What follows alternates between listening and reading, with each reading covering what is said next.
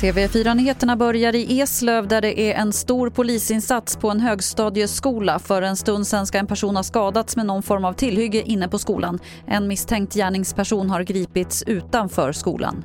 Så till översvämningarna i Gävleborg och Dalarna. I Gävle har det slutat regna men förödelsen som drabbat området är stor.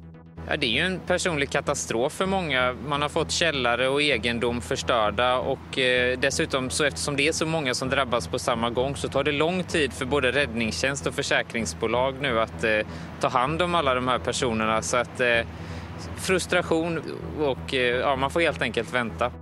Det sa Magnus Wennergren som är på plats i Gävle. Även Dalarna är hårt drabbat med översvämningar på flera håll och avstängda och raserade vägar.